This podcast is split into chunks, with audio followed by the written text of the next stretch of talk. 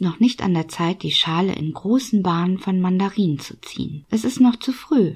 Heute habe ich meine erste Mandarine der neuen Ernte gegessen und es ging nur in kleinen Stücken voran. Die Schale klebte fest am Weißen und beschützte die Frucht, die darunter lag. Sie hatte noch nicht mitbekommen, dass die neue Mandarinsaison längst eröffnet wurde. Der Duft ist schon da, so als könnte sie es selbst kaum erwarten. Sie war fertig, ganz klar, aber die Mandarinschale wusste das noch nicht. Sie war einfach noch nicht so weit, sich zu lösen. Ich brauchte also Geduld mit ihr. Einfach nur Geduld.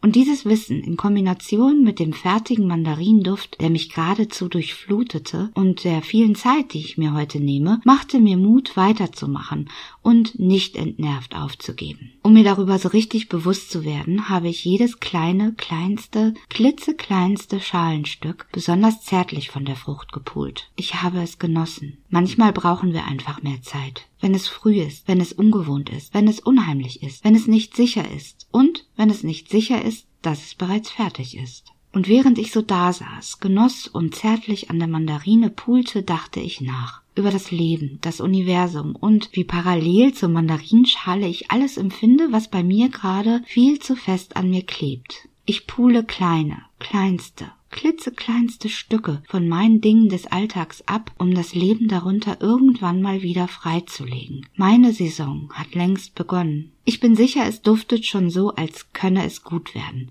Genau wie bei der Mandarine.